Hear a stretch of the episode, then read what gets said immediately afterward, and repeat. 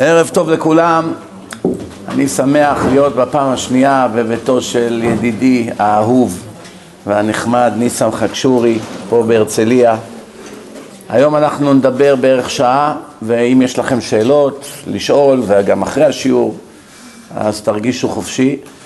הנושא שנבחר הוא נבואות שהתגשמו. נבואות שהתגשמו ונבואות שמתגשמות. עכשיו, כידוע לכם או שלא, תכף נראה אם ידוע או לא, יש בעולם 80,000 דתות וכתות. מעל 80,000 דתות, כולל נצרות, אסלאם וכו'.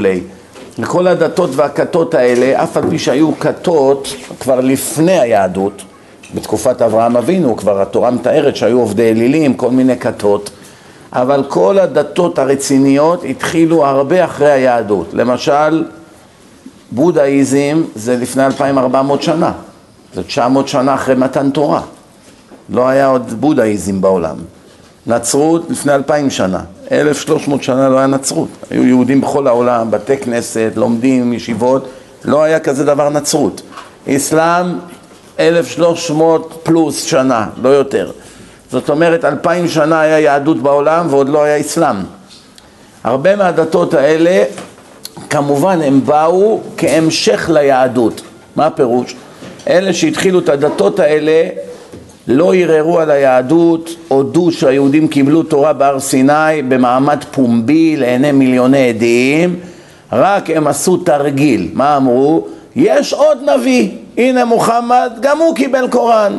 כמו ירמיה, ישעיה, כל שאר הנביאים, גם הוא נביא. והנוצרים קראו לספר שלהם הברית החדשה, ברית ישנה, זה חלק ב'. ממתי הנוצרים והמוסלמים נותנים גושפנקה ליהדות? מה פתאום הם הודו שהיהודים קיבלו תורה בהר סיני? מה היה פה האינטרס שלהם? הרי היה הרבה יותר פשוט לבוא ולומר, היהודים זה סתם קבוצה קטנה של מדומיינים, הם מספרים לנו כל מיני סיפורים שבורא עולם דיבר עם המנהיג שלהם, זה לא היה ולא נברא. היום התחילה הדת באופן רשמי. הנה יושקה, הוא עכשיו נולד לבתולה, והוא סנוף גד, וכל הסיפורים שלהם, וזהו, בלי קשר ליהדות. מה צריכה להמשיך את זה מאיפה שהיהדות הפסיקה? שאלה מעניינת. גם המוסלמים, עם כל השנאה של הערבים ליהודים מאז ומעולם, מתקופת ישמעאל ועד היום, אפילו שכבר 2000 שנה השנאה הערבית ליהודים הייתה מושרשת בכל פינה בעולם, ופתאום יום אחד בא מוחמד והתחיל את הקוראן. מוחמד בעצם 50-60% מהקוראן זה שבחים על עם ישראל, ועל משה שזה מוסא, ועל דוד שזה דאוד, אבל זה אותם יהודים. הוא משבח את כולם, הוא משבח את כל הנביאים. אפילו באתר של החמאס כתוב Israel peace be on him. כשהוא מדבר על יעקב אבינו, כתוב בסוגריים באתר של החמאס, peace be on him, כן? עליו השלום, במילים אחרות. כל הנביאים, ירמיה, ישעיה, עליו השלום, עליו השלום, עליו השלום, כולם. אז זה פלא פלאים. מה? אתם באים, כל התשתית שלכם היא לעקור את עם ישראל ולהשמיד אותו. בסוף שהם מדברים דברי תורה, אברהם, שרה, יעקב, מוסא, הכל מהתורה. ומה אומרים? ודאי היהודים קיבלו תורה. ממכם למדנו לא לאכול חזיר, לא לקחת ריבית, צניעות, הכל למדנו ממכם, תפילות. אבל מה? הנה עוד נביא. למה הנוצרים והמוסלמים היה בוער להם כל כך לאשר את היהדות ולהתחיל המשך, במקום להתחיל משהו חדש ולא להודות ביהדות בכלל? למשל היום אין ערבי כמעט בעולם שמודה שליהודים יש זכות לשבת בארץ. הם לא מודים מבחינה פוליטית. מה שלא יהיה, תביא לו ראיות, תגיד לו בית המקדש היה שם, אומר לא נכון, זה המצאה שלכם, שקר, לא היה בית מקדש, לא הייתם פה, הכל הם מכחישים. למה? הם יודעים, ברגע שאתה מתחיל להודות, הסתבכת. לכן הם באים ומשקרים, לא הייתם פה, שקרים, לא היה בית מקדש, זה המצאות של היהודים, יצחק לא נעקד, זה בכלל היה ישמעאל. מסלפים הכל היום. זה פלא. אבל בתורה מודיעים, בטח, קיבלתם תורה. מי קרא לנו עם הספר? הכינוי שלנו, מוחמד, המציא לנו את הכינוי הזה, עם הספר. זאת אומרת, הוא לא מכחיש, קיבלתם ספר מבורא עולם.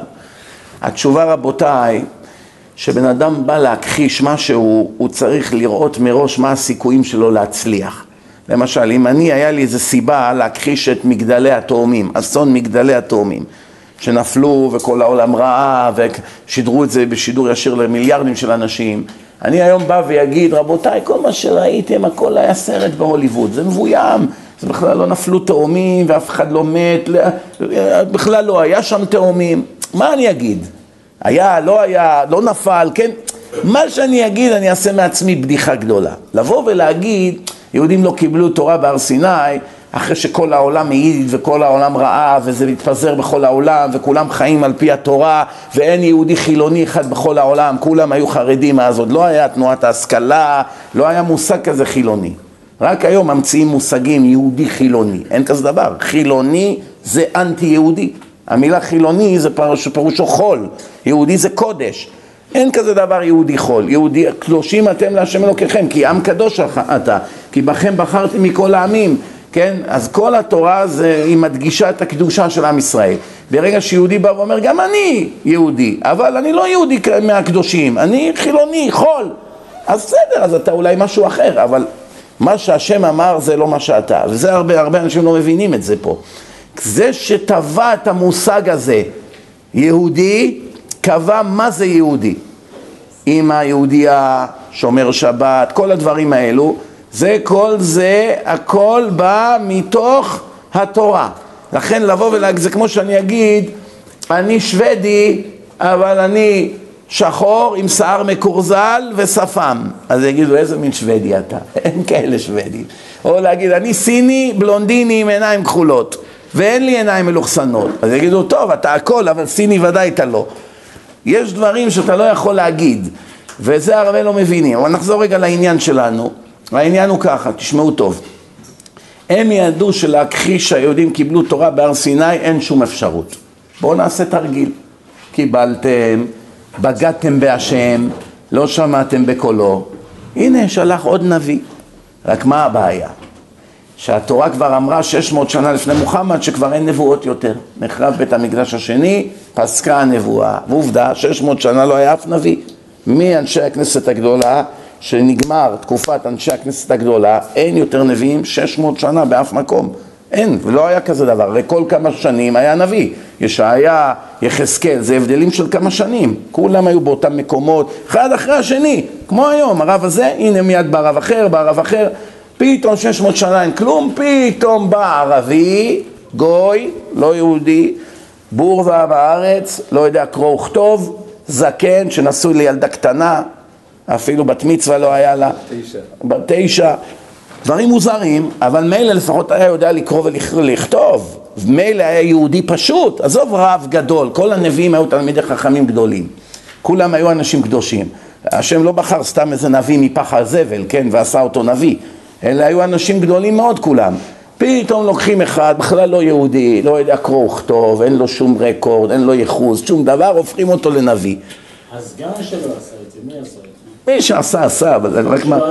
אני מראה לכם את האבסורד. עכשיו, למה התחלתי עם ההקדמה הזאת? לא שאתם חלילה, יש לכם אינטרס או עניין בנצרות או באסלאם, אני רק רוצה להמחיש לכם את ההבדלים, שתדעו. דת של 1.8 מיליארד ערבים, קוראים לו הנביא מוחמד, מוכנים להתאבד בשבילו, מוכנים לשרוף את כל העולם בשבילו, ואין שם נבואה אחת בכל הקוראן. תהפוך את כל הקוראן, מי שימצא שם נבואה, מקבל מני איזה פרש שירצה. אין שם נבואה אחת אפילו, כלום. קוראים לו הנביא מוחמד, נביא צריך לתת נבואות. איפה הנבואות שנתן לעתיד? כלום. אין אחת אפילו. כל מה שדיבר זה הדברים שהיו בעבר. ואמר להם מה לעשות ומה לא לעשות, אבל להגיד בעוד כך וכך שנים יקרי כך וכך, אין שם שום נבואה. למה מוחמד לא כתב נבואות? הוא ידע מה הם המגבלות שלו. אני יודע שאני לא נביא, נכון? אם אני עכשיו אכתוב ספר ויעשה את עצמי נביא, כמה זמן ייקח עד שהבלוף יתגלה? עד התאריך של התגשמות הנבואות. אם אני אכתוב בעוד 50 שנה בתל אביב, ביום שישי אחר הצהריים, ברחוב כך וכך, פתאום יהיה גשם ורוד. אז מה? יחכו לאותו יום שישי, ופתאום רואים שאין כלום, ומיד לוקחים את הספרים שלי ושמים אותם בפח, ונגמר הסיוע, עשיתי בושות לכל ההיסטוריה, כן? מוחמד ידע שהוא לא נביא, לכן הוא לא נתן נבואות. בנצרות אין אף נבואה. כל הברית החדשה אין נבואה אחת. בספרי הבודהיזם אין שום נבואה. ספרי ההינדואיזם אין שום נבואה. פעם היה אדם בשם נוסטרדמוס, שמעתם עליו? אמרו שהוא נביא. תקרא את הספרים שלו, אפילו בו במייסס אי אפשר לקרוא לזה. סתם דברים שקמקים, בלי שום קשר, מילים, אוסף של גיבובי שטויות. שני דברים מצאו שם. יש שם מילה אחת, היסלר, עם סמך, היסלר. אמרו, הנה, אתה רואה, הוא ידע שיהיה היטלר. ואמרו שיהיה מנהיג עם כתם, כתם לידה. אז בא גורבצ'וב, אמרו, הנה, הוא ידע שיהיה גורבצ'וב. אלה נבואות, רבותיי. בן אדם יכתוב מיליון מילים, לא יצא משם כמה דברים. אתם יודעים כמה דברים אני אמרתי במהלך השנים בהרצאות, ויצאו נבואות מושלמות. אז מה זה אומר שאני נביא? אמרתי מה יקרה ליהודים בצרפת, הנה עברו 10 שנים, בדיוק קרה. אמרתי באיסטנבול, אותו דבר קרה, בלגיה, גם קרה. אז מה זה אומר שבן אדם נביא? זה לא נביא, זה נקרא אינטואיציה. אני אסביר לכם מה זה נבואה, כדי שעכשיו תבינו מה יש ביהדות, אז תדעו שזה מבורא עולם. יש כזה דבר שנקרא חוש, אדם יש לו חוש.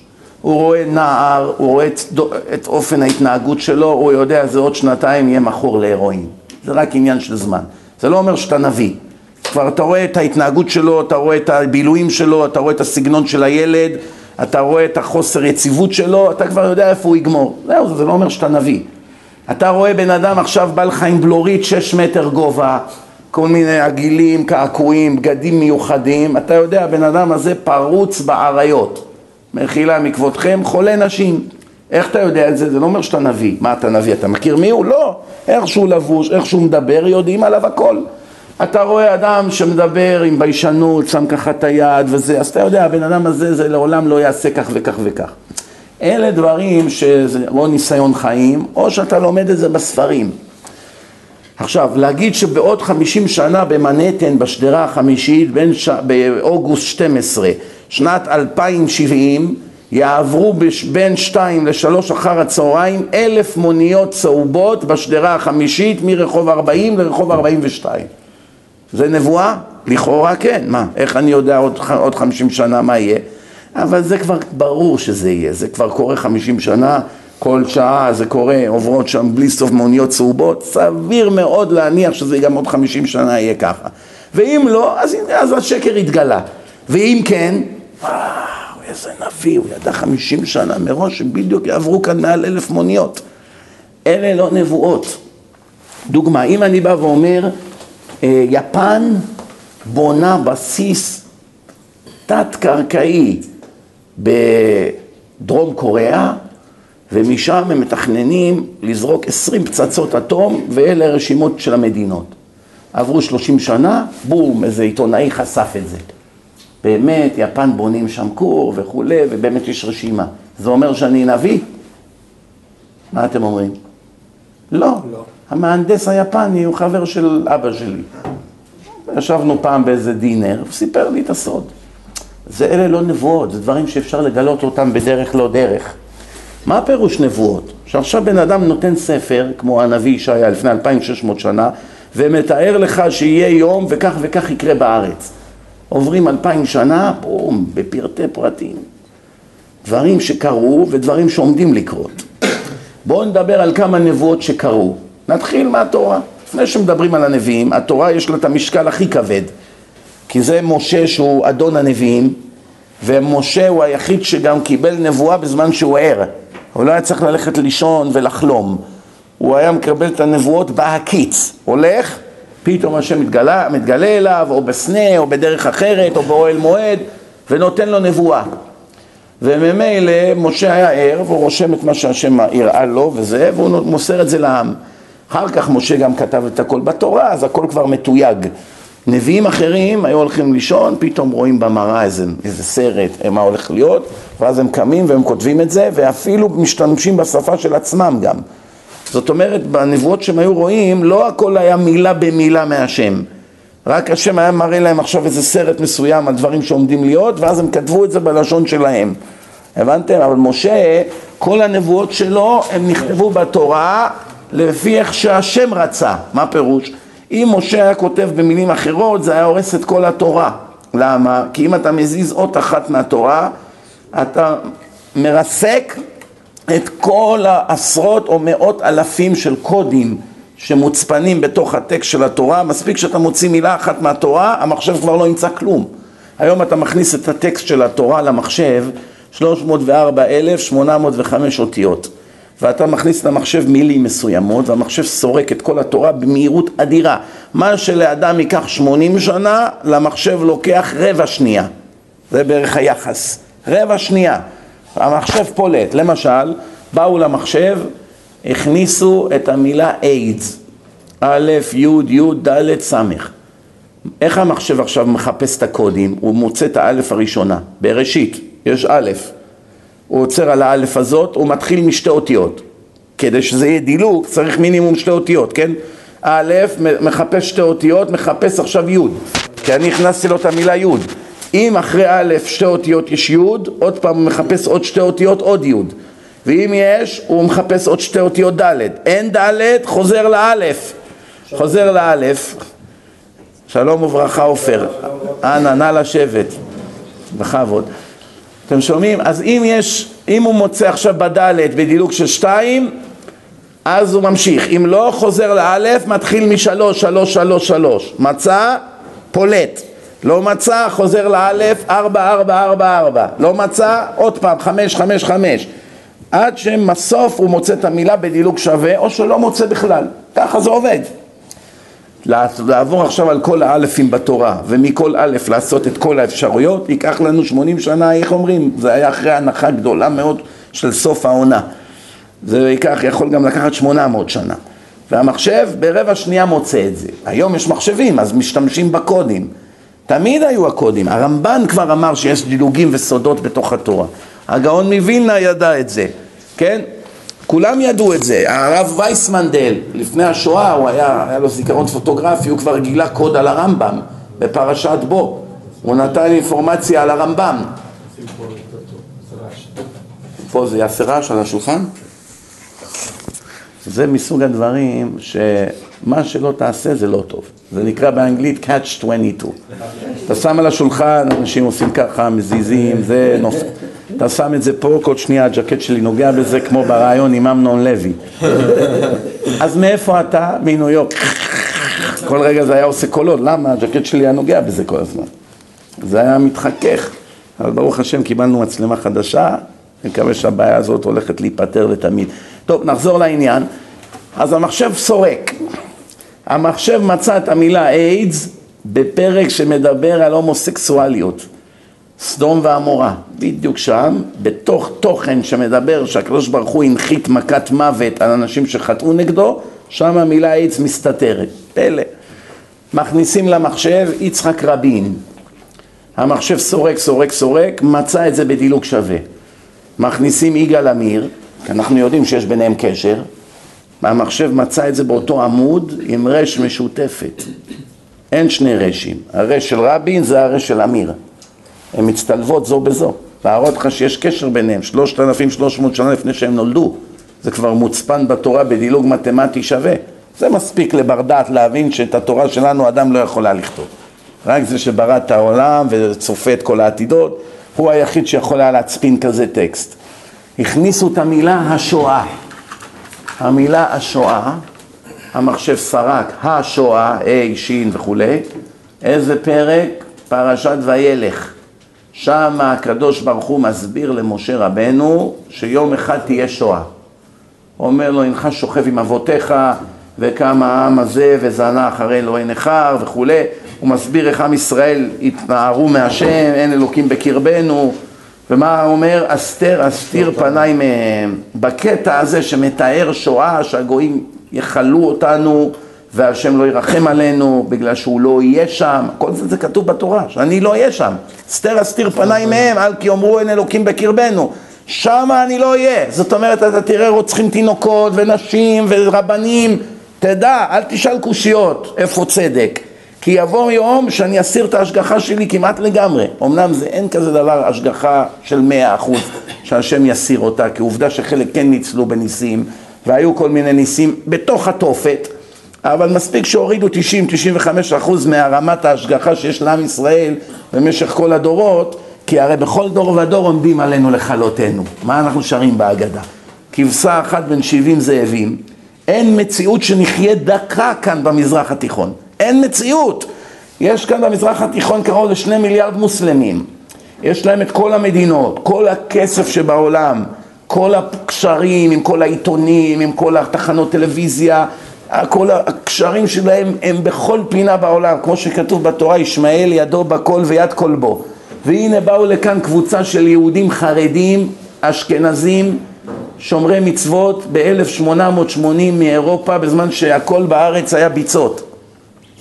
אדמות פה בהרצליה ששוות $100 מיליון ליחידה, היו עולים $100. באו האשכנזים, הכל כאן היה ביצות, כל תל אביב, הכל היה ביצות. אנשים היו מקבלים מלריה, שחפת ומתים. אף אחד לא רצה לחיות פה. הערבים שהיו חיים פה, לא, מה יעשו באדמות? אין מה לעשות פה, אי אפשר חקלאות, אי אפשר נדלן, אי אפשר כלום. והנה באו חרדים להקים פה את המדינה. קנו את ראשון לציון, קנו את האדמה שם, פתח תקווה, דגניה, כל היישובים הראשון, ראש פינה, יבשו שם את הביצות, נטעו עצים אקליפטוסים, הם שותים הכל. הם שתו את כל הביצות, יבשו פה את האדמות. אותם ערבים שהיו בעלי האדמות נהפכו לפועלים שלהם ולשומרים, היו שומרים. נתנו להם משכורת לשמור על האדמות, על הרכוש. וככה פה החרדים, שלא היה להם שום ידע בחקלאות, עזבו מדינות באירופה עם תנאים טובים, באו לכאן לייבש את הביצות ולסלק את השממה. ואז התחילו כאן כמה ערים, ואחר כך באו הקומוניסטים, שנת 1917, מפולין, מרוסיה, ועשו כאן הסתדרות, פנקס אדום, וכל השאר הדברים שאנחנו רואים היום, קיבוצים, מושבים, וישבו את שאר הארץ. אבל הראשונים שבאו, יש לזה שיר של אריק איינשטיין, על העלייה הזאת, יואל משה סלומון, זרח ברנט, ראיתי את התמונות שלהם, כולם חרדים עם פאות, כובעים שחורים. זה כמובן בבית ספר לא אמרו לנו שחרדים הקימו את המדינה, כי זה לא כל כך טוב לאג'נדה. תמיד זה טוב שהחרדים הם לא כל כך מועילים, כן? אבל זה המציאות. נחזור לעניין.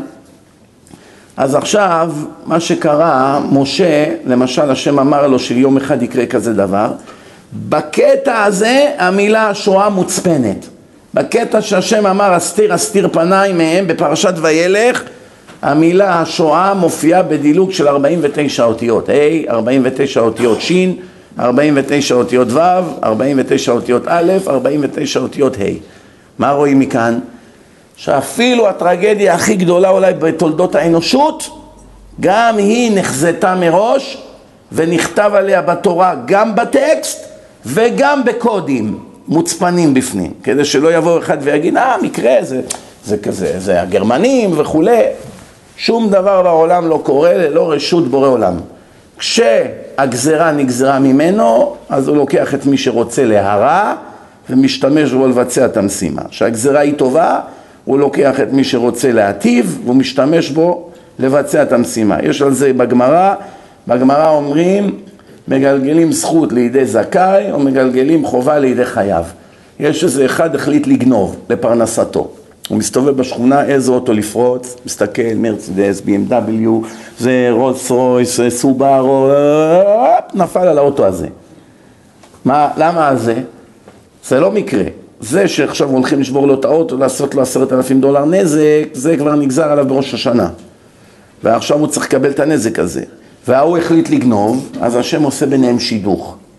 ראובן החליט לגנוב, שמעון צריך לקבל את הנזק, השם עשה ביניהם שידוך. אם לא היה שידוך בינו לבין שמעון, היה בינו לבין איציק, כי איציק היה צריך לקבל את הגזירה. סופו של דבר, מה שהשם מחליט זה מה שיהיה. אבל הוא החליט לעשות, אז השם ילביש ביניהם. או הפוך, אדם רוצה לתת צדקה לאיזה תלמיד ישיבה. הוא בא לישיבה, הוא לא יודע למי, הוא רואה עכשיו 100 יושבים לומדים תורה. באו שואל את הרב, תגיד למי כאן הכי עני? אבל יש 10 עניים. הראש ישיבה שלף לו שם של איזה אחד, יצחק. הנה, הוא שם. ככה, כי בראש השנה גזרו של היצחק הזה יבוא פרנסה בסכום כך וכך. הוא החליט לתת, השם עשה ביניהם שידור. אם נתן לו את כל הסכום, נגמר. לא נתן לו, עוד מישהו יביא לו, בדרך אחרת. מה שהשם גזר, ככה יהיה. הדבר היחיד שהוא בידינו זה לבחור אם להיות צדיקים או רשעים. אתה יכול לבחור אם לתת צדקה, או אתה יכול לבחור אם לגנוב. אתה יכול לבחור אם לשמור שבת, אתה יכול לבחור לחלל שבת. אתה יכול לבחור להגיד דברים טובים למישהו, אתה יכול לבחור להגיד לו דברים רעים. הכל הבחירה היא בידך. הכל בידי שמיים, חוץ מיראת שמיים. יראת שמיים זה אך ורק בידינו. עכשיו שמתחילים להתבונן בתורה, בואו אני אגיד לכם במהירות, נריץ נבואות מהזיכרון שלי לבד.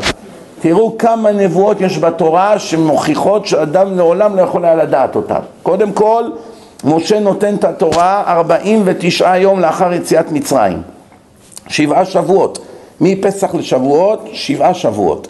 זאת אומרת, מתי ייכנסו לארץ? עוד 40 שנה. כן, 40 שנה מת כל הדור במדבר, חוץ מיהושע בן נון וכלב בן יפונה. זאת אומרת, הנבואות שמשה עכשיו נותן בשידור ישיר, בשידור חי בזמן שהוא מקבל את התורה בהר סיני, יתחילו עוד 40 שנה ומעלה. ומה הוא אומר להם בתורה? הוא נותן להם עכשיו גליל, הם פותחים את התורה ומתחילים לקרוא. אני מביא אתכם לארץ טובה, ארץ עם נחלים, עיינות, ארץ זבת חלב ודבש, ויש בארץ הזאת כרגע 7 עמים יושבים שם. הפריזי, הכנעני, היבוסי, החיבי, הגרגשי, כל אלה יושבים שם בארץ. כולם צבאות חזקים יש להם, סוסים, פרשים, קשתים, שריון. הם כבר יושבים שם הרבה שנים, הם מכירים כל אבן שם. הם יושבים שם, מכסים את כל האזור של ארץ ישראל פלוס, ואתם העם המסכן, בלי נשק, בלי קשתים, בלי חרבות, בלי שריונים, יצאתם מעבדות, אתם הולכים להיכנס לשם, ואני אסלק אותם מהארץ, הארץ תקיא אותם, ואני אתן לכם את הארץ כמו שהבטחתי לאבותיכם, לאברהם, ליצחק וליעקב, אני אגרש אותם, ותדעו לכם שאני נותן לכם את הארץ לא בגלל שמגיע לכם. זה איך אומרים, זה כתם שחור בתיק, אחד רוצה להיות רמטכ"ל, אז מתחילים לבדוק את התיק שלו, פתאום רואים שלפני 20 שנה איזה אחד השר ביטחון כתב לו איזה נזיפה במלחמת לבנון, לא תפקדת בקרב כך וכך. זהו, הערה קטנטנה, אבל בינתיים הוא כבר נהיה אלוף רציני בצבא. הוא איזה כתם שחור ככה בתיק שלו, לא הוא אין, הנה, למה שניתן לזה? זה אין לו שום דבר, שום הערה. יכול להיות שזה יותר טוב, אבל זה יש לו הערה, זה אין לו, לוקחים את ההוא בלי הערה, זהו זה. אז אותו דבר פה. אז הקדוש ברוך הוא אמר לעם ישראל, אני נותן לכם את הארץ, הבטחתי לאברהם יצחק, אבל תדעו לכם דבר אחד, זה לא בגלל שמגיע לכם. לא, אלא רק בזכות 2 דברים. א', נשבעתי לאברהם, ליצחק וליעקב, אני מקיים את השבועות שלי, אין לי ברירה, נשבעתי, זהו זה. וב', הגויים שיושבים פה, הם יותר גרועים ממכם. אתם רעים והם גרועים עוד יותר. זאת אומרת, אני מסלק אתכם מפה, בגלל שאני מסלק אותם מפה, כי הם עוד יותר מעצבנים אותי מכם. כי את כל התועבות האלה עשו הגויים, והקוץ בם. מה זה הקוץ? מלשון קץ. אבל מה כתוב אחרי זה? כי לא תימכר הארץ, כי לי הארץ, לא תימכר הארץ לצמיתות. לצמיתות זה לנצח. אני נותן לכם לשבת פה בארץ, אבל אם תעצבנו אותי, ותעשו עבירות, אני אעיף אתכם מפה. אני אזרוק אתכם מפה, ותחזרו פה להיות שממה. והארץ תהיה שממה בזמן שאני זורק אתכם לגלות. שימו לב, כל זה משה נתן להם עוד לפני שבכלל חלמו להיכנס. רק עוד 40 שנה ייכנסו. ויקח להם 14 שנה לכבוש את הארץ וליישב אותה. זאת אומרת, מתי סוף סוף התפטרו מהגויים והתיישבו בארץ? 64 שנים אחרי שמשה נתן להם את התורה. אז התיישבו סוף סוף בארץ והתפטרו מהעמים האלה. ואז התורה אומרת, שימו לב כמה נבואות. נבואה ראשונה, אני אכניס אתכם לארץ נגד 7 עמים ואני אעיף אותם מפה. אדם יכול היה להתחייב על כזה דבר? איזה אדם יש לו את הכוח לזה? אף אדם לא היה מעיז לכתוב כזה דבר בספר ולתת אותו לעם בשם האל. הוא יעשה מעצמו צחוק שאין דוגמתו. יגיעו לארץ, הגויים יתנו להם איזה 2 צ'פחות, יעיפו אותם לים, יגמרו אותם ברגע. הספר שלו יישאר כבדיחה הכי גדולה בהיסטוריה. טיפש, נאיבי. מה, באמת חשבת שאנחנו נכבוש כאן 7 עמים? מאיפה בא לך השטויות האלו? אז הוא גמר, הוא ייזכר לדיראון עולם. לכתוב כזה דבר מעצמך, זה סיכון, הימור הכי טיפשי שיש. אלא אם כן יש לך גב. מה הגב שלך? זה שבורא עולם, נתן לך את התורה, תדאג, תשאיר את זה לי, אני אטפל בהם כבר. תרשום. אז נכנסו באמת לארץ, הנבואה הזאת התקיימה, אחר כך כתוב שאתם תבנו את בית השם במקום אשר יבחר השם. הוא לא כותב איפה, אבל כולם ידעו כבר איפה. אברהם אבינו עקד את יצחק שם בהר המוריה, יעקב אבינו חלם את החלום עם המלאכים, זה היה באותו מקום, וכתוב בתורה זה שער השמיים. זאת אומרת, זה המקום הכי קדוש בעולם, מעל הכותל שם, איפה שהיה בית המקדש. אז כולם ידעו, כבר זה היה במסורת, עוד מתקופת אברהם, יצחק ויעקב ידעו שזה שער השמיים. למה זה לא כתוב בתורה? כדי לא להכין את הגויים למלחמה. הרי הגויים תרגמו את התורה ל70 שפות, מיד, באותו דור, כבר תרגמו, התחילו לתרגם. עכשיו, אם הגויים עכשיו מתחילים לתרגם את התורה ורואים שבעוד זמן היהודים ייכנסו, הם ילכו להקים בית לאל שלהם בהר המוריה. מה יעשו הגויים? יעשו שם בונקרים, יעשו שם חומות, צבא, יעשו בונקרים תחתיים, או שבכלל יגלחו את ההר. יורידו את ההר, אין הר. מה נעשה? יהרסו את כל התוכנית. לכן הם לא רואים בתורה, במקום שיבחר השם, סימן שעוד הוא לא בחר. איך אומרים? דיה לצרה בשעתה. והנה באו ובנו את בית המקדש. ומה כתוב בתורה? שגם יהיה מציאות שאפשר שבית המקדש יחרב. וגם כתוב שאני אשלח לכם גוי, הכוונה העם, מרחוק. גוי אכזר, אשר לא יישא פנים, לא לנער ולא להרים, לא לטף, לא לנשים. גוי אשר לא תכירו את שפתם. זאת אומרת, לא מהשכנים. לא אלה מהגבול פה, גבול פה, גוי מרחוק, שאתה לא מכיר בכלל השכנים, אתה מכיר את השפה שלהם. זה יבוא מרחוק, גוי שיבוא כמו נשאר, סימנו נשאר, אכזרי ביותר, יבואו לכאן ויחריבו כאן הכל, ויעלו אתכם על אוניות, וישלחו אתכם כעבדים למצרים, ושם ינסו למכור אתכם לעבדים, ואין קונה. והמחיר של עבד יהודי יהיה מחיר של מנה של אוכל של סוס. כל זה כתוב במקום אחד בתורה. בואו נראה ביחד כמה נבואות בעמוד אחד. נבואה ראשונה, יבוא גוי מרחוק. לא גוי מהערבים או מאלה ששוכנים ליד הארץ. הוא חייב לבוא מרחוק. איזה אינטרס יש לעם מרחוק להביא צבא עם סוסים, במדבריות, בהרים, משם עד ארץ ישראל כדי להחריב בית כנסת של יהודים. מה זה בית מקדש? בית כנסת. כתוב, בית כנסת זה מקדש מעט. מקום שמתקבצים ומתפללים לאל. מה מפריע להם לרומאים לבוא משם עד לירושלים להחריב את בית המקדש של היהודים וללכת? מה? איזה מין דבר זה פה? מי זה מעניין בכלל עכשיו? מה, ישראל יש לה אינטרס עכשיו ללכת להפציץ איזה מסגד בבגדד? מה מועיל לי? מילא כור אטומי זה להציל את חיינו. מה אכפת לי שפללו כל החיים שלהם במסגד שם? העיקר שיעזבו אותנו. שיגורו שם מצידים, מה זה מפריע לי ללכת לשם? הם באו, התורה אומרת, יבוא גוי מרחוק, גוי אכזר, הם היו פותחים לנשים בהיריון את הבטן ומוציאים את התינוק ככה, מה הם היו עושים? דברים נוראים. גוי שהסימן שלו נשר, הרומאים נשר, הרוסים נשר, ארצות הברית נשר, הנאצים נשר, כולם נשר, שימו לב, כל הסימן שלהם בדגלים, הכל נשרים. אז התורה אמרה שהאלה האכזרים שיבואו אנטישמים ויענו אתכם, יש כאן איזה עניין. כולם מתקשרים איכשהו לסימן הזה של הנשר. יבואו לכאן, יחריבו את בית המקדש גם. הנה נבואה שלישית, באמת יחריבו את בית המקדש. נבואה רביעית, יעלו אתכם על אוניות למצרים. אני שואל אתכם שאלה, מה יותר קל? לעלות מיליון איש על אוניות ולקחת אותם מנמל יפו או תל אביב או אשדוד, עד מצרים באוניות, או לתת להם פשוט ללכת בשורות, תלכו עד מצרים, 3-4 ימים הליכה. הייתי צריך להביא לכם אוניות מאיטליה, לשים להם זפת, להכניס שם עבדים, לקשור אותם עם השוטים, לקחת אותם עד מצרים, תלכו ברגל, מה זה? תלכו ברגל, מה? ילך ברגל, יגיעו למצרים, שלום מוחמד, הבאנו לכם עבדים, יאללה, 2 שקלים, כל אחד. מחיר של מנה של סוס. 1, 2, 3, בגבול, מעבירים את כולם, מה צריך להביא אוניות? זה נגד השכל, והרומאים מטומטמים הם לא היו, הם היו אנשים פיקחים, לא? אז מה רואים מכאן? התורה אמרה שהם ישימו אתכם על אוניות ויקחו אתכם למצרים, בדיוק ככה היה. ובמצרים אף אחד לא ירצה לקנות אתכם. יהיה כזה גאות של עבדים, שיקנו אתכם במחיר של מנה של סוס. מה זה? חציר, אתם ראיתם את הריבועים האלה של החציר? כמה זה עולה? 2 שקלים, קש, 3 שקלים, מנה של סוס, זהו. וככה היה, בדיוק. עכשיו יש לך 6-7 נבואות רק בעמוד אחד, וכולם התגשמו.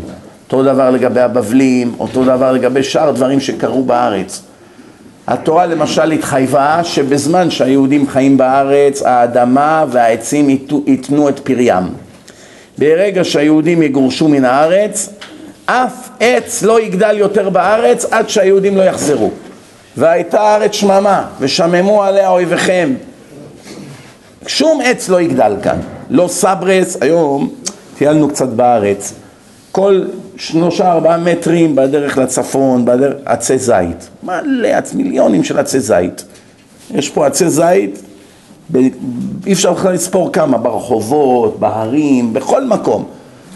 וסברס. מלא עצי סברס. תשימו לב, אתם ישראלים, אתם כל יום רואים את זה, אתם לא שמים לב. תתחילו לשים לב. כמה עצי זית ועצי סברס. למה?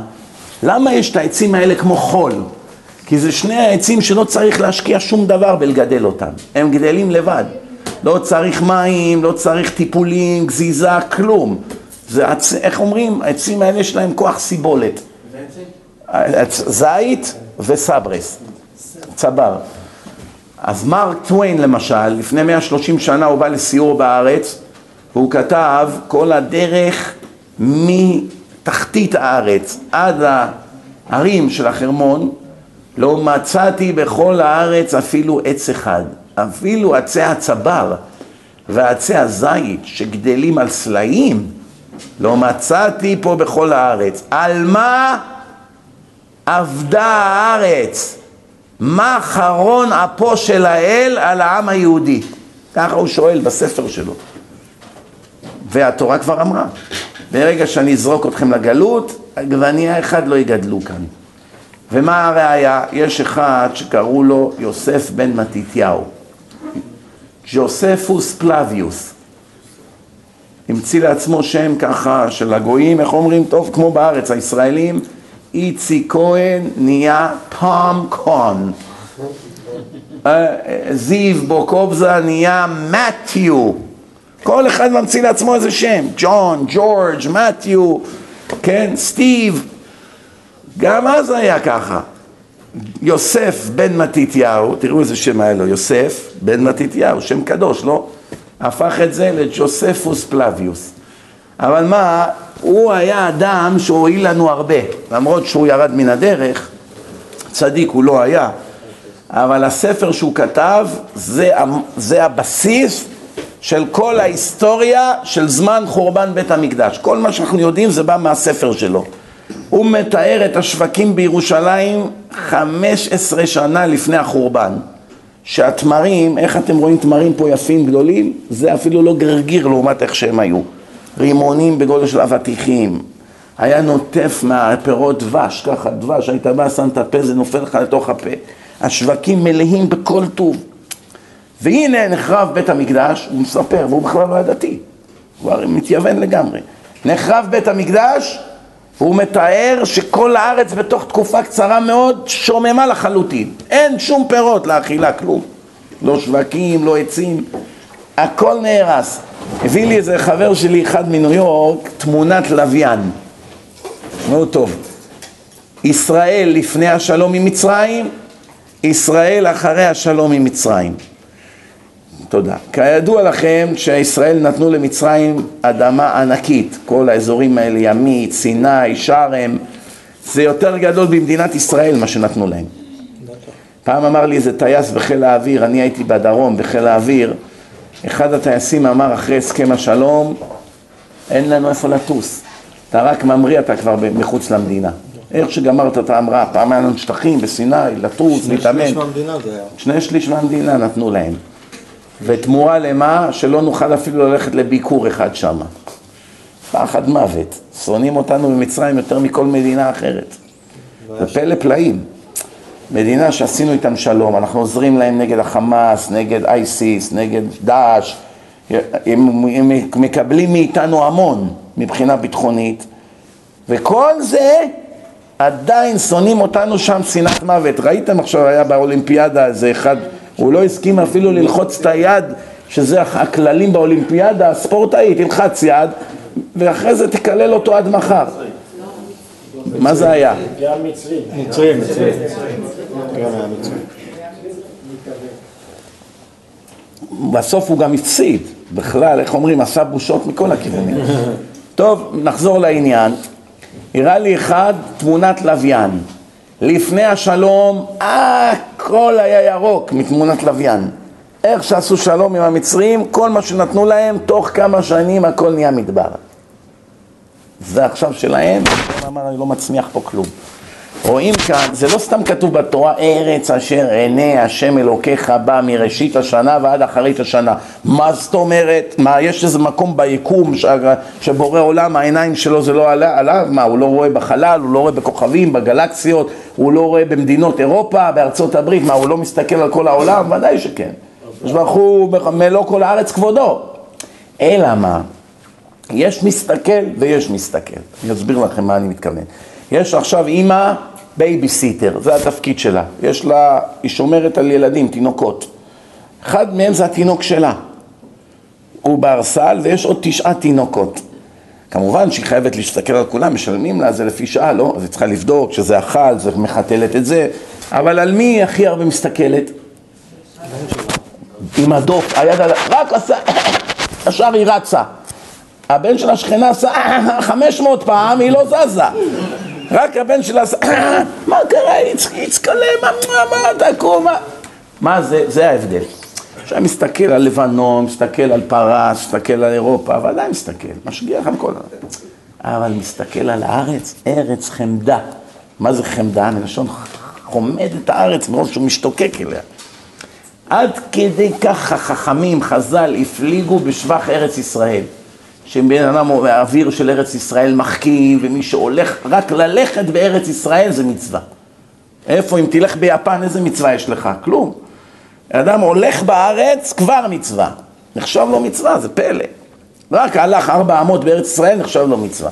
הוא נושם פה אוויר, זה מחכים אותו. תראו, היהודים זה העם הכי חכם בעולם, אתם יודעים. הדוקטורים הכי חכמים באמריקה, ישראלים. באים מפה, פה הם לא מרוויחים כלום, יחסית.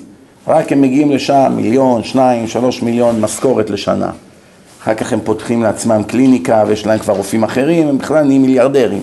מה היו מרוויחים פה בבית חולים? בקושי היו מרוויחים, כן? כל הרופאים הכי טובים ישראלים, פלט להם. אתם יודעים, יש כאן דבר מאוד מעניין פה במדינה. מבלי להיכנס לפוליטיקה, כי הדבר האחרון שמעניין אותי זה פוליטיקה. אבל דבר מאוד מעניין שאנשים לא ערים אליו. אני ראיתי איזו חוברת שיצאה ממשרד החינוך, קיבלתי הלם. אתם יודעים, בארץ כואב להרבה אנשים שתלמידי ישיבות מקבלים כסף מהמדינה. הרבה אנשים מוחים נגד. הרסיטים, אתם אוכלים על חשבוננו, כל מיני סיפורים. כל סטודנט עולה למדינה מעל 100,000 שקל. פי 10 יותר מתלמיד ישיבה. שימו לב איזה דבר מעניין.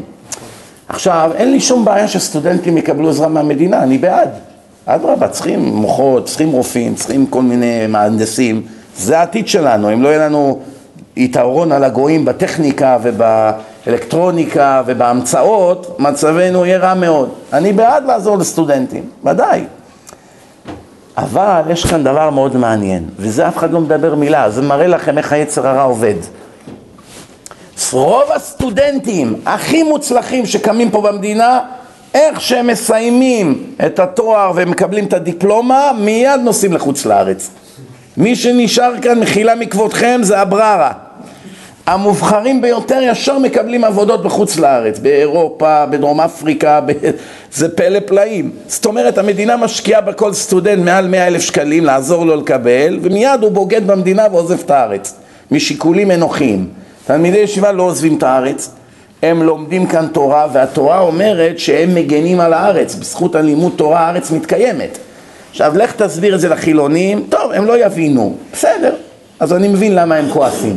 אבל למה אף חילוני לא כועס על הסטודנטים שלוקחים 100,000 ומשהו שקל ומיד עוזבים את הארץ? למה לכל הפחות לא מצווים אותם להחזיר את מה שקיבלו? תחזיר לפחות את הכסף, מה, השקענו בך, נכון?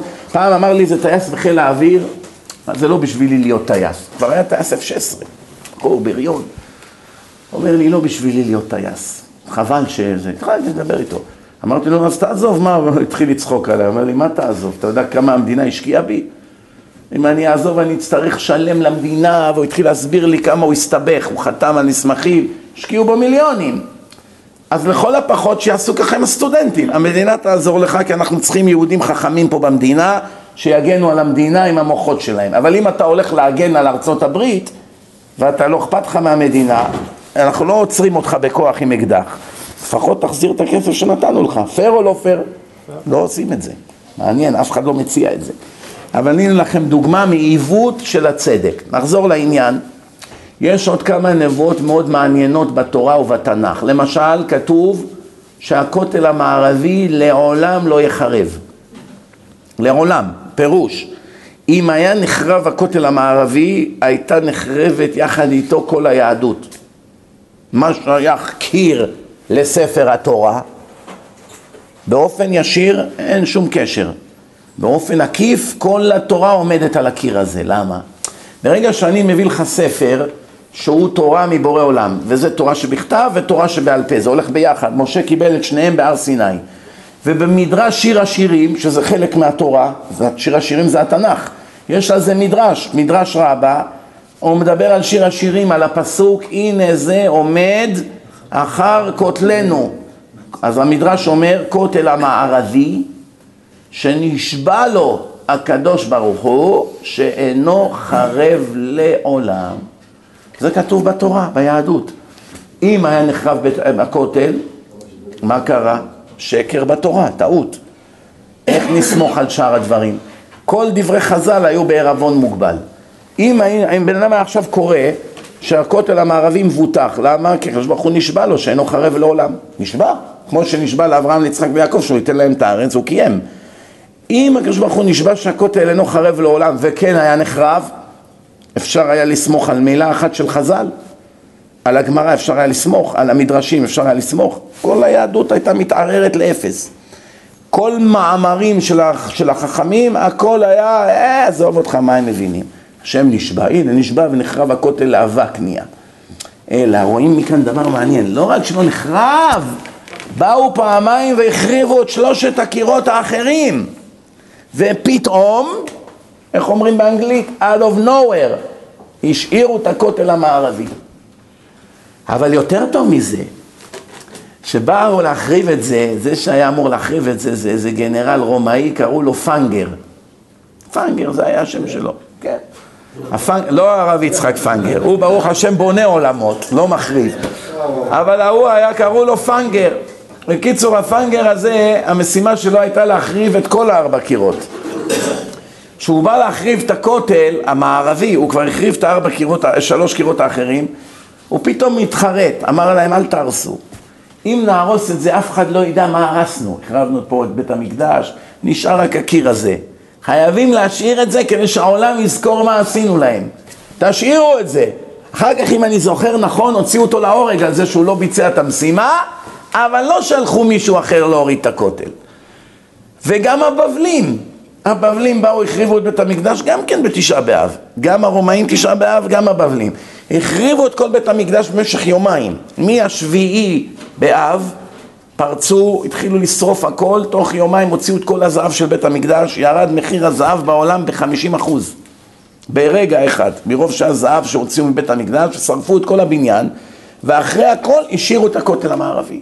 ואחר כך באו היהודים, בנו מחדש, גם בין לבין באו היוונים, להחריב, לטמא, הכותל נשאר. רעידת אדמה החריבה את כל ירושלים, הכותל נשאר עומד. עכשיו הכותל אין בו מלט, זה רק לבנים, אחת על השנייה, זהו. אין מלט, רעידת קטנה הכי קטנה, האבנים יכולות להחליק. הן עומדות ככה כבר 2000 שנה. אבל לא רק זה, זה נהיה עוד יותר מעניין. סליחה, בבית מקדש הראשון היה את הכותל בכלל? בטח שהיה, היה תמיד 4 קטעים. הרחיבו את ההר, אחר כך בנו את זה, לא? הוסיפו קטעים, יש קטעים. הרחיבו את ההר מוריה, בנו את 4 קירות האלה במינוחות. נכון, אבל הכותל הזה לעולם לא חרב. גם בית מקדש ראשון, גם... בית המקדש הראשון בנה אותה. מי? דוד המלך בנה את הכותל. כל מה שאתה רואה שם, עיר דוד, וכל זה, זה כבר היה עוד מלפני בית המקדש השני. אבל תשמעו דבר מעניין, אני עכשיו מראה לכם דבר מדהים, פלא פלאים. הערבים באו להקים שם מסגד. הערבים באו להקים מסגד. הערבים עשו חשבון, הערבים עשו שם חשבון, איך נעשה מסגד כזה גבוה, כל הזקנים צריכים עכשיו לעלות לשם כל יום שישי להתפלל, זה כמו לעלות 10 קומות ברגל, לא יכולים הזקנים לעלות. אז אנחנו צריכים שבין הבתים לבין המסגד יהיה מקסימום קומה או 2, נכון? עכשיו אני שואל אתכם שאלה, מה יותר קל? להנמיך את ההר, יש לך הר בגובה מסוים, תשייף אותו מלמעלה, תביא 1000 ערבים, הם טובים בבניין גם ככה, יבואו עם טוריות, ככה, הם עלו מריצות, יורידו את ההר. במקום שיהיה כזה הר גבוה, יגלחו ממנו 50-60%. הנה לך, נפתרה הבעיה. סך הכל 400 מטר זה, זהו. או להגביע את כל ירושלים. לבנות עוד 2 קומות, שכל האדמה של ירושלים תעלה ב2 קומות. מה יותר קל? אם אדם יבוא קבלן ויגיד לך, תגיד לו, תשמע, אני רוצה הקומה הזאת, אתה רואה מפה, יש לי יותר מדי מדרגות, אני רוצה להנמיך את הקומה הקטנה הזאת, יש לו בית ענק, ויש חדרון אחד קטן שצריך להנמיך אותו. יגיד, הבן אדם, צריכים עכשיו את כל הבית להרוס ולהגביע אותו, בשביל שזה יהיה בגובה של החדר. מה יגידו על קבלן כזה? תעוף מכאן ומהר תוריד את המודעות שלך מהעיתונים. זה לא נורמלי זה. עכשיו, הערבים באו לירושלים, מי שהלך במנהרות הכותל אז יודע על מה אני מדבר. יש שם קשתות, בנו עוד קומה, ועל זה בנו עוד פעם קשתות, ועל זה בנו עוד קומה. כל זה כדי להגביע את כל האזור מסביב למסגד, כדי שיבנו על זה בתים, כדי שהערבים יוכלו לעלות למסגד, אז לא היה מעליות, שהערבים יוכלו לעלות למסגד בקלות. שומעים? למה השם עשה שהערבים יעשה כזה דבר תמוה? איך הערבים עשו כזו שטות? כי אם הערבים היו מגלחים את ההר, מה היה קורה? הכותל היה יורד יחד עם זה. הכותל זה הדופן של ההר. הכל היה יורד. ואם היה יורד הכותל, אז המדרש אמר שהקדוש ברוך הוא נשבע שהכותל אינו חרב לעולם. עכשיו אני שואל אתכם, אתם מכירים בן אדם שיכול להתחייב בספר שקיר מסוים לעולם לא ייפול? איך אפשר כזה דבר? במיוחד שאת 3 האחרים יפילו פעמיים. הדבר האחרון זה שהגויים שבאים להחריב את בית המקדש יחליטו פתאום להשאיר את הקיר הזה עומד. זה פלא פלאים.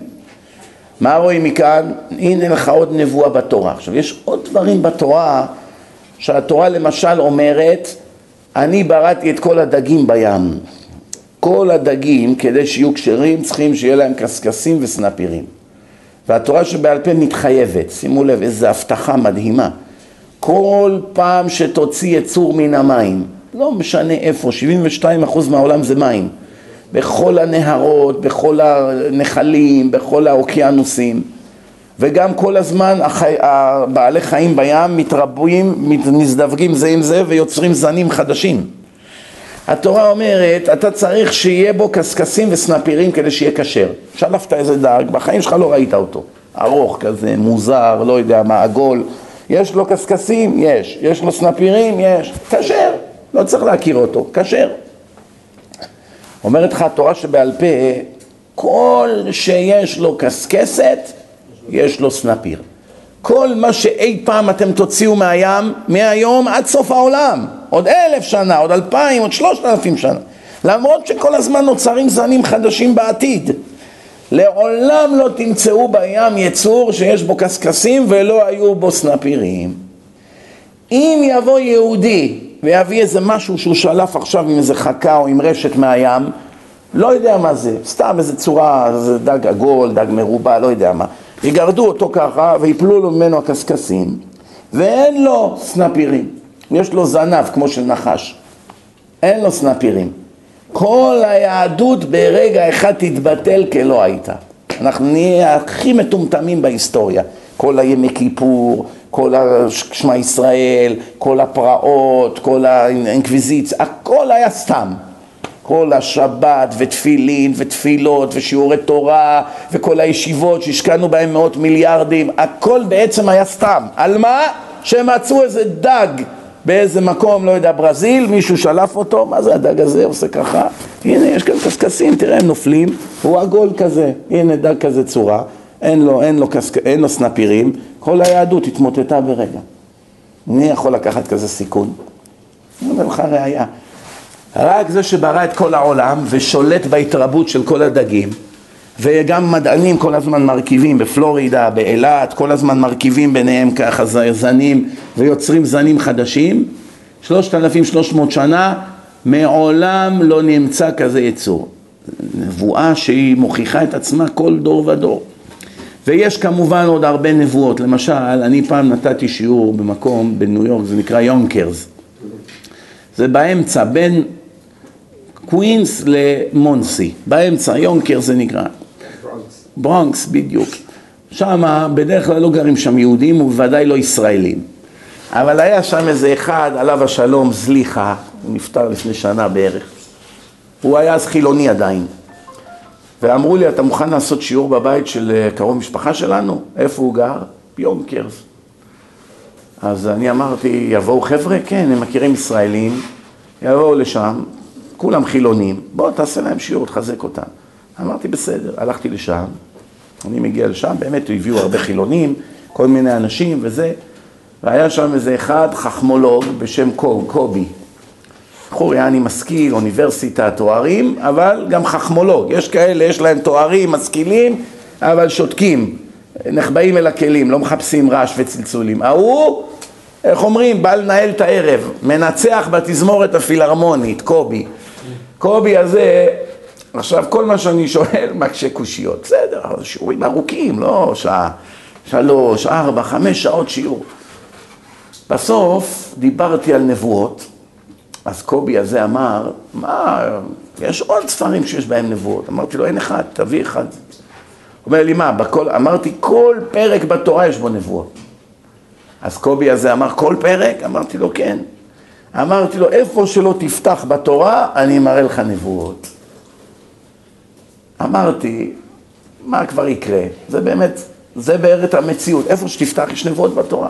פתאום החכמולוג הזה התקיל אותי. כן? אומר, תגיד, משה, יש לכם פה תורה, תנ"ך? כן, אומר, תביא, אני רוצה לראות. אמרתי, הסתבכתי קשות פה. טוב, עכשיו אמר איזה פדיחו תהיה, הוא בדיוק יפתח, דווקא איפה שהוא יפתח לא יהיה נבואה, גמרתי את הקריירה.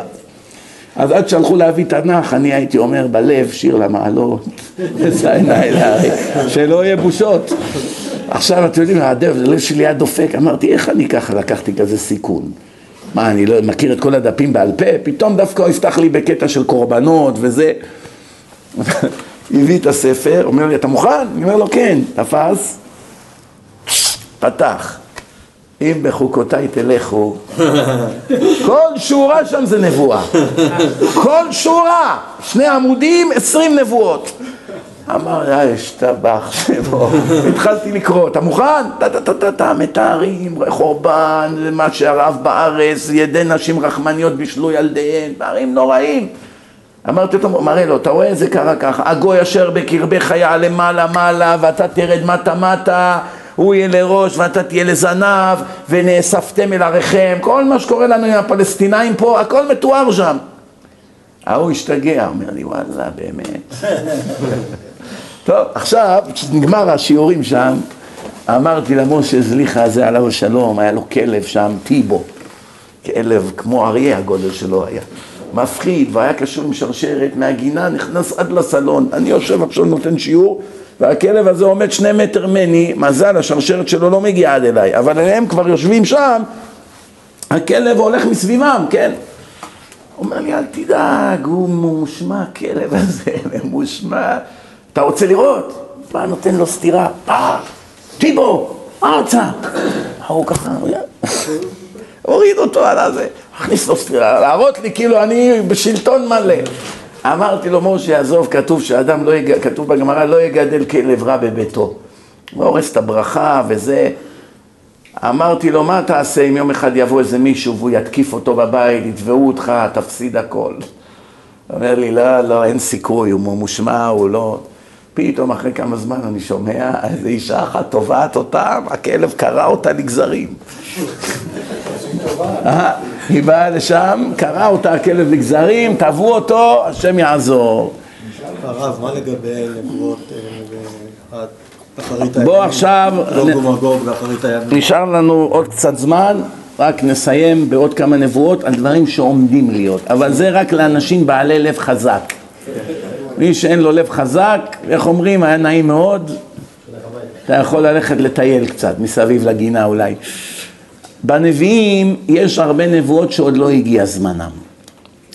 אלה נקראות נבואות אחרית הימים. אמנם כבר חלק מהם מתגשם, למשל, חז"ל כבר נתנו דוגמה מה יקרה בארץ בתקופת אחרית הימים.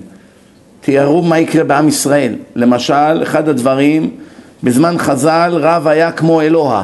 מי שראה רב, השתחווה לו. היה כבוד ענק לרבנים.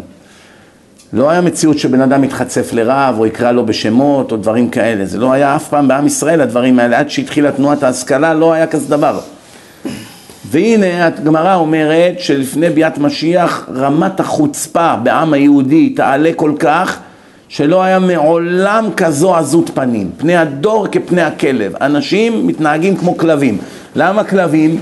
כי כלב אתה רק עושה לו ככה, שנייה זו תנועה קטנה, 6 שעות הוא נובח, רוצה לרצוח אותך. תבעט בחזיר, לא זז.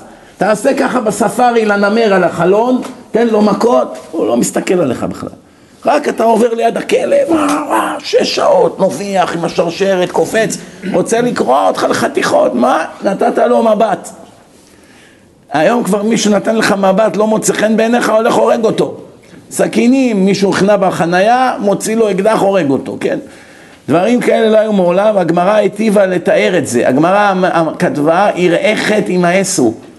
מי שיהיה לו יראת שמיים יפחד לעשות עבירות מהתורה, העם ישנא אותו.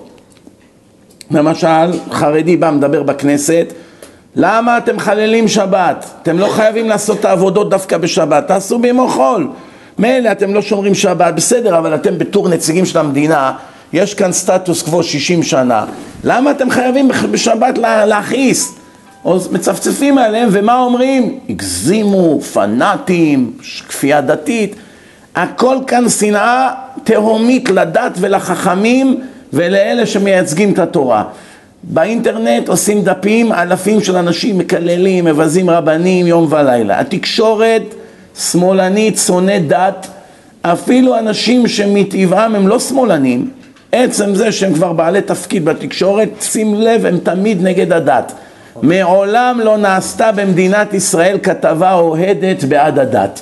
בכל המדינות יש כתבות בעד היהדות, אצל הגויים, קוריאה, סין, כל מיני מקומות. פה במדינת היהודים רק כתבות שליליות והרסיות. כמו שאתם יודעים, יצא לי להחליף עם ניסן כמה מילים לפני הדרשה, הייתי לא מזמן אצל אמנון לוי, אוהב הדת הכי גדול בתולדות המדינה. ואמנון לוי הזמין אותי לדבר. אמנון לוי הזמין אותי, הוא לא אמר לי אנחנו הולכים לעשות כתבה לשחוט אותך. הוא אמר לי אנחנו עושים כתבה על גדולי המחזירים בתשובה בעולם, ואנחנו מזמינים כמה, ורוצים שתבוא לאולפן, יש לנו שאלות לשאול. אני משאלות לא פוחד, מה יש לי לפחד? שישאל איזה שאלות שהוא רוצה. אבל ידעתי שהוא כבר שונא דת וכבר עשה הרבה נגד הדת, אז אמרתי אנחנו נסריט את הרעיון במצלמה שלנו. ואז תוך כדי הרעיון הוא לא שם לב בהתחלה שאנחנו מסריטים, פתאום הוא, מה זה שם המצלמה? אמרתי לו אני גם מסריט, הוא אומר לי מה אתה פוחד? לא סומך עליי? אז מה אני אגיד לו? לא סומך עליך? אמרתי לו לא, אני מסריט את זה לשימוש אישי שלי. הוא בדיוק היה מתלבט אם לאפשר לי או לא, התחלתי כבר לענות לו על אחד השאלות שלו, הוא התבלבל, שכח מהמצלמה. וככה הסרטנו את כל השעה וחצי. כמובן שהוא חתך 99% ממה שאמרתי, בלי הגזמה, 99%. אולי הוא שם 2 או 3 דקות נטו. רק דברים שהוא רצה להציג כשלילים. כמובן שהוא מוציא אותם מהקשרם, וממשיך עם השקרים שלו, הכל כרגיל. אבל הוא לא לקח בחשבון שאנחנו נעשה לו את התרגיל, שהוא לא חלם עליו. איך שהוא שם את התוכנית, שמנו את הרעיון המלא. תוך 48 שעות היו 100,000 צפיות פה, על הרעיון המלא. אנשים לקחו את זה, כל אחד שם את זה בצ'אנל שלו ביוטיוב. הסתכלתי על התגובות, חילונים כתבו, למרות שאני מתעב רבנים, הרב קרא אותו לחתיכות. חילוני אחד כתב לו, אמנון, יצאת אפס. עוד אחד כתב לו, תשנה את התוכנית שלך לפנים השקריות, לא הפנים האמיתיות. בקיצור, הוא קיבל שם ביזיונות. מתי זה היה? זה היה בטלוויזיה לפני חודש. חודש. כן, בקיצור. זה יוטיוב, אתה יכול. כן, אתה יכול לשים, תשים יוסף מזרחי, אמנון לוי, תראה שזה כבר יוצא. בקיצור, אנשים סוף סוף ראו איך כל מגמת התקשורת לסלף ולהאחיר את שם הדת. שחס וחלילה היהודים לא ישמרו שבת בטעות. יש לי איזה חבר, הוא מוסיקאי מפורסם מאוד פה בארץ. יש עכשיו איזו תוכנית של כישרונות במוסיקה, הוא יושב בחבר השופטים. והוא כבר שומר שבת, הצלחתי קצת להשפיע עליו, הוא התחיל להתחזק מאוד. אמרתי לו, אני לא מבין אותך, אתה יושב שם עם כל הליצנים שם, כל אלה שמדברים רק שטויות, אתה יודע תורה ואתה יודע, שמעת הרבה דיסקים, למה אתה לא מכניס דברי תורה? זו הזדמנות לכל העם, הרי זה אנשים שרואים את התוכנית הזאת בחיים לא שמעו דבר תורה. תכניס איזה משפט שיזעזע אותם קצת לחשוב, אומר לי, מה אתה מבלבל, אומר לי, אתה יודע כמה אני אומר, אין תוכנית שאני לא מדבר על דברי תורה. על זה, על רבני, על בית המקדש, הכל, חותכים הכל. לא משאירים כלום. רק אני אמרתי, היום הלכתי תפילין, הוא מוציא את זה בעריכה. למה? בטעות שהמעריצים של המוזיקאי הזה, מה, הגיבור שלי מניח תפילין? ישר עוד 1,000 ילדים יניחו תפילין. הוא יודע את זה כבר. הבנתם? זה המציאות שאנחנו חיים במדינה שלנו, אחינו, נהפכו לאויבים של השם ושלנו, זה פלא פלאים, ולא סתם, זה כתוב בנביא. קראנו את זה בשבת האחרונה, בהפטרה. מהרסייך ומחריבייך ממך יצאו. אז מה יהיה? אז כל הרע יוצא, אנחנו נגד עצמנו. אז רק אני רוצה לסיים על כמה דברים שעומדים להיות. קודם כל הנבואה הכי קטלנית, שמתארת בעצם את סוף העולם, היא נמצאת בספר זכריה, י"ד, שם מתארים את המלחמה האחרונה, יש גם בישעיה, יש גם ביחזקאל, יש במיכה, יש ביואל, יש לי הרצאה שלמה עם מקורות, עם כל הפסוקים שמדברים על הסוף, שהשמש תכבה, יהיה חושך באמצע היום. כן, והזוהר גם כן, הוא אמר ש15 יום יהיה חושך בעולם, אפשר להסביר את זה בדרך הטבע, כשיהיה איזה מין ליקוי כל כך ארוך, שאף אחד לא יבין איך זה נהיה כזה ליקוי, כי בדרך כלל ליקויים זה רק עניין של כמה שעות. פצצת אטום? יכול להיות פצצת אטום, יכול להיות שיהיה איזה אסטרואיד, איזה כוכב אחר, שעכשיו ייכנס לפני כדור הארץ ויחסום לגמרי את השמש. יכול להיות כל מיני הסברים מדעיים לזה, אבל מה שכן כתוב בזוהר, שבאותם 15 ימים, הקדוש ברוך הוא ימחק את כל הרשעים בעולם, הגויים והיהודים. זאת אומרת, כל הגויים העובדי אלילים, כל הגויים הגנבים, כל הגויים הרוצחים, כל האנטישמים, כל אלה שעבדו עבודה זרה, כל אלה שעשו גילויי עריות של גויים, אלה שאכלו עבר מן החי, כל מיני עבירות שהגויים עשו, אלה גויים רשעים, והגויים הצדיקים זה אלה ששמרו 7 מצוות בני נוח, אוהבים את השם, מאמינים באל אחד ואינם שונאים יהודים. יש הרבה כאלה בעולם, תתפלאו, מיליונים. הם יגאלו, אוונגליסטים, אף אחד מהם לא יגאל. כולם עובדי עבודה זרה, כל הנוצרים, כולם יכחדו מן העולם, למה הם כולם עובדי אלילים. כי הם מאמינים שלהשם יש בהן וצריכים לעבוד את השם דרכו. גם ביהדות יש אנשים חרדים הדוקים שהם עובדי אלילים. חרדים הדוקים, זקנים, פאות, לומדים תורה בישיבות. הם מאמינים שהדרך היחידה להתחבר להשם זה דרך איזה רב שנפטר. אפילו שהרב היה צדיק וקדוש, הכל טוב ויפה, זה גם כן עבודה זרה. ברגע שבן אדם בא ואומר, בדרשה שלו, כותב בספר שלו, הדרך היחידה להתחבר להשם זה דרך רבנו X או דרך רבנו Y, במקום הוא בדיוק כמו הנוצרים. גם הנוצרים הראשונים שמרו שבת ועשו ברית מילה לתקופה של 300 שנה. עד שהם ראו שהדת שלהם לא מתקדמת, אז הם הביאו את הרומאים. אמרו תצטרפו אלינו, לכם אין דת. הרומאים אמרו אנחנו לא בעד לשבות יום בשבוע, מפסידים פה יותר מדי כסף, ואנחנו לא מסכימים לחתוך איברים מהגוף של הילדים. מה זה הברית מילה הזאת שאתם עושים? אנחנו מאמינים בשלמות הגוף. אמרו הנוצרים הראשונים לרומאים, אם אנחנו נבטל את שני החוקים האלה, אתם תכריזו עלינו כעדת הרשמית שלכם? הם היו אימפריה ענקית. הרומאים אמרו כן. אמרו מהיום ועלה לא שומרים יותר שבת ולא עושים ברית מילה. במקום הרומאים קיבלו את הנצרות, ואז זה דת שהתפרסה לעולם. אם לא זה, לא היית יודע מהם כלום היום. הם היו נעלמים מן העולם, כמו הקראים או השומרונים או כל מיני כתות שכבר נשאר בהם בקושי כמה מאות אנשים. הרפורמים זה בכלל לא דת, הם עושים הכל, הם לא שומרים כלום. אוכלים חזיר, אוכלים ביום כיפור, מחללים שבת, מחללים חגים, לא מניחים תפילין, חתנים עם גויים, שום מצווה הם לא שומרים. קונסרבטיבים, יש קצת פה ושם מצוות שהם שומרים, בקושי רב, אבל גם כן כמעט כבר לא שומרים כלום. ויש מה שנקרא יהודים אורתודוקסים, באנגלית זה נקרא modern orthodox. יהודים אורתודוקסים מודרניים, מה שנקרא בעברית בלשון העם דתילונים. מה זה דתילונים? חצי דתי, חצי חילוני. לדוגמה, הוא שומר שבת, כן. אוכל כשר, כן. קונה רק בחנויות כשרות. הוא בא לתפילות 3 פעמים ביום, כן. אבל מה, יש לו חברה? חי איתה בבית, עושה איתה איסורי כרת.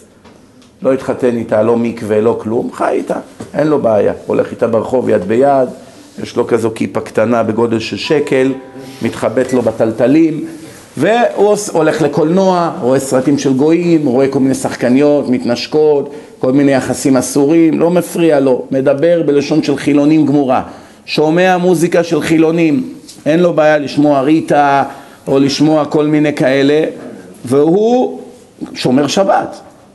אלה חצי דתיים, חצי חילונים. גם רואים בהשקפה שלהם איך הם מדברים. רואים, למשל, אני אתן לכם דוגמה, חלק מהם הם מעדיפים למות, העיקר שיחיו בארץ, אפילו שימותו, אבל התורה אומרת פיקוח נפש דוחה הכל, לא מעניין אותם, הם יש להם קו, זה מה שאני מאמין, זה מה שאני עושה. אלה חלק ינצלו, חלק לא. אצל הערבים הרבה ינצלו, כל ערבי שלא שונא יהודים והוא מאמין באל אחד ואשתו צנועה וכל הדברים האלה, יש לו סיכוי להינצל. אבל למזלנו רוב הערבים האלה, עשו עכשיו סקר, האום עשה סקר לפני חצי שנה, הכי קצת ששונאים אותנו זה 85% במדינות ערב. יש מדינות 95, 93, אף על פי שרוב הערבים בעולם מעולם לא הכירו יהודי פנים בפנים, לא נתקלו באלה, כל הפלחים, כל אלה במדבריות, מעולם לא נתקלו ביהודי בפנים בפנים, אף פעם. לא מדבר עכשיו אלה שבאים לאמריקה, עושים ביזניס, אלה נתקלים ביהודים כל יום. רוב הערבים בעולם מעולם לא ראו יהודי, וכולם כמעט מודים שהם שונאים יהודים ומאחלים להם מוות וכו'. אז אלה ממילא בגלל זה, אלה כבר יש להם בעיה, כי חסידי אומות העולם זה אנשים שצריכים לאהוב את העם היהודי, והם לא ככה, אבל יש ביניהם כאלה, מכבדים את היהודים. יש כמה כאלה באינטרנט, אפילו מדברים בעד עם ישראל. אצל הנוצרים אמרתי, הם עובדי עלילים, סינים, קוריאנים, יפנים, נפל, טיבט, כל המקומות האלה, כולם עובדי עלילים. הודו, כמעט כל ההודים בעולם הם עובדי עלילים. הנה לך בשנייה 3-4 מיליארד עובדי עלילים בעולם. אנשים חושבים העבודה זרה נגמרה. הם משתחווים לפסלים, הם שמים להם קורבנות, משתחווים לפרה, כל אלה שיבוא משיח בשעות הראשונות, כולם יכחדו מן העולם. בנביא כתוב 2/3 מהעולם, ברגע השם ינקה אותם מהעולם.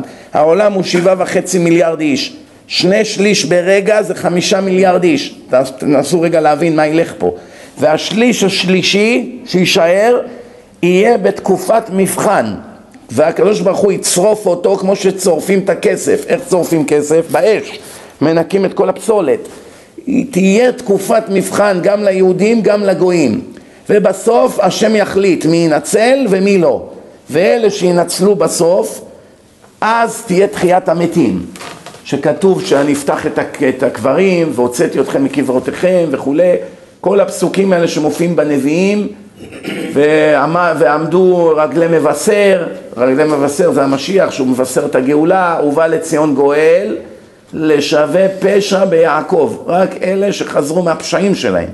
מי שנשאר מחלל שבת, המשיח לא בא בשבילו, מי שנשאר בועל נידה, המשיח לא בא בשבילו, מי שאוכל טרפות, אוכל מה שרואה, כל מה לא אכפת לו, אוכל של גויים, הולך מטייל, אוכל תולעים, אוכל כל מיני שרימפסים, כאלה דברים, זה לא בא בשבילו המשיח.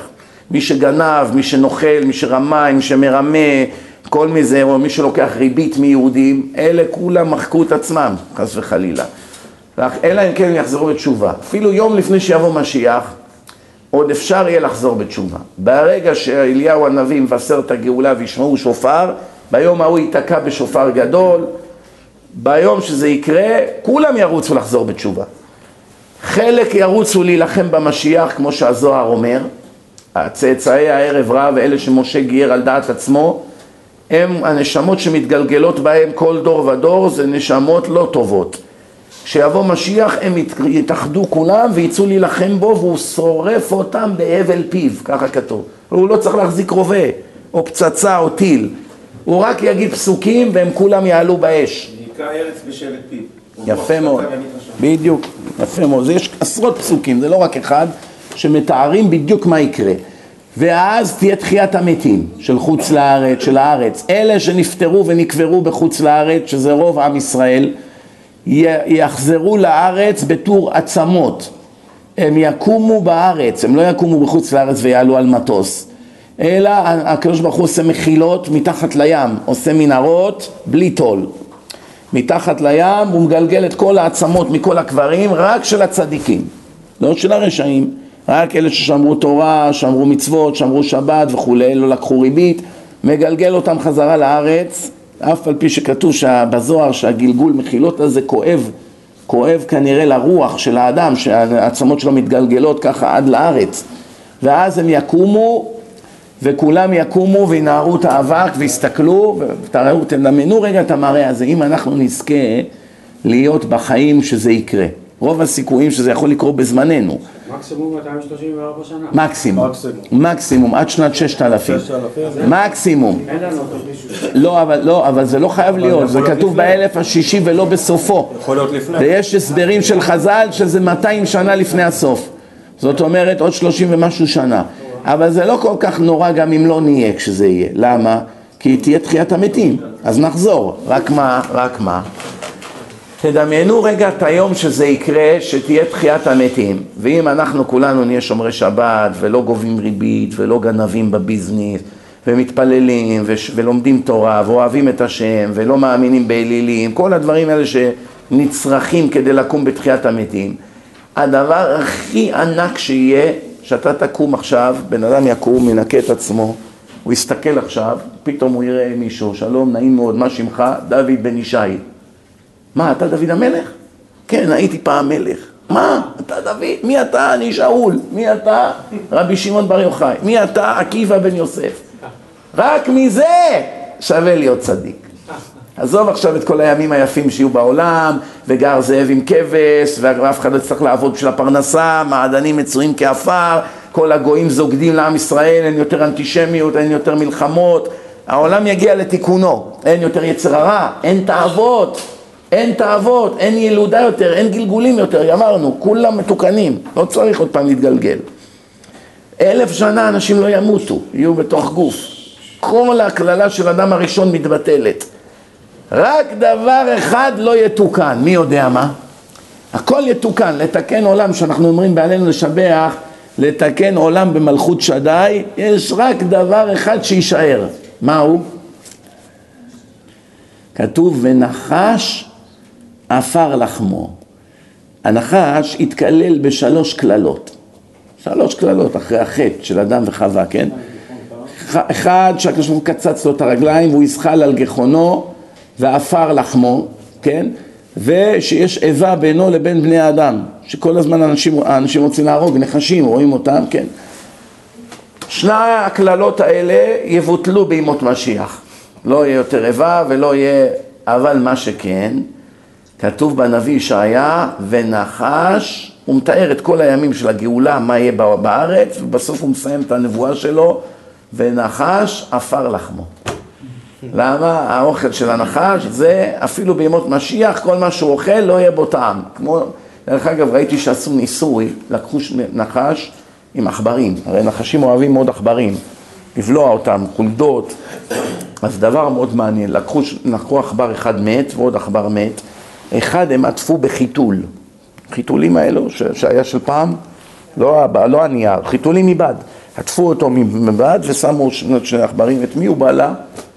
את זה עם החיתול. מה, יש לך אחד בלי חיתול, מה? למה אתה חושב אם הנייר אוכל את הבמבה? עם השקית. הוא רוצה לסנן אותו. אתם שומעים? טוב, יש עוד הרבה נבואות, אבל הזמן אזל. יש שאלות על מה שדיברנו או מה שלא דיברנו. תנצלו את 5 דקות האלה לשאלות. יש שאלות? למה כתוב בזכריה פרק ט' כתוב על המשיח? כתוב גילי מאוד בציון הרי בת ירושלים, בני מלכי חדולך, צדיק ונושעו, אני ורוכב על חמור. אבל באמת, עד שמחכים בו על המשיח ועד שיבוא. אז למה על חמור? למה לא... אני הכוונה עניו, לא אני, אל תדאג, משיח יהיה הכי עשיר בעולם. ועל חמור הכוונה, זה כמו שיחבוש אברהם את חמורו, הכוונה מבטל את החומר, את החומריות. היום, אפילו האנשים הכי דתיים בעולם, יש להם תאוות חומר. תאוות אוכל, תאוות בית, תאוות מכונית, תאוות שעון, תאוות חליפה, תאוות סטייקים, תאוות נשים, תאוות טיולים, כל זה תאוות החומר. אפילו הצדיקים, אלה שאוהבים ללמוד תורה וזה, אם עכשיו יש גריל, מנגל וזה, הם גם כן רוצים. יש איזה בירה קרה עכשיו, הם גם באים. זה נדיר למצוא אחד שלא רוצה כלום. לא רוצה לא נשים, לא רוצה כסף, לא רוצה בית, לא רוצה כלום. תן לו רק לשבת, ללמוד, ולא מעניין אותו כלום. לאכול מצידו, לחם בלי כלום כל החיים. זה בודדים, אם יש כאלה בעולם, זה אולי 2-3 כאלה. רוב האנשים הם עמוק בחומר, חילוני בכלל אין מה לדבר, הם חיים רק בשביל התאוות של הרגע.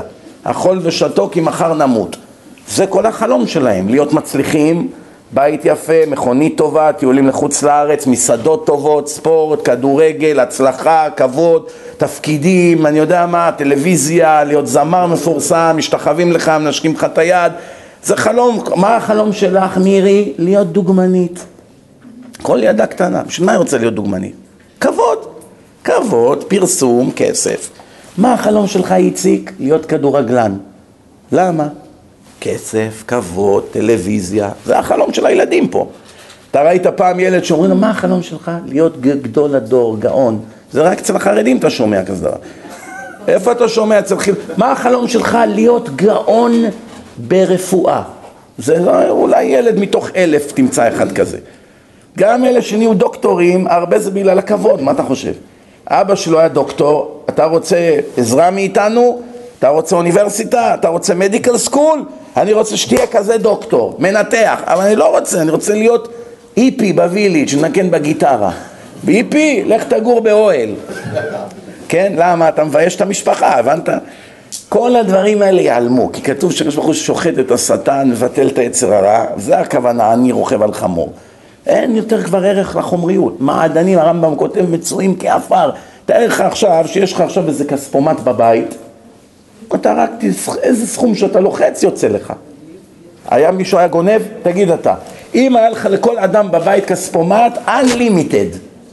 כרטיס, ויזה, made in heaven. במקום סיטי בנק וזה, בלתי מוגבל. עכשיו אתה רוצה $1,000,000, אתה מדפיס $1,000,000, לוחץ אנטר, ירד לך $1,000,000. אתה שומע? אז איזה טעם יש לגנוב?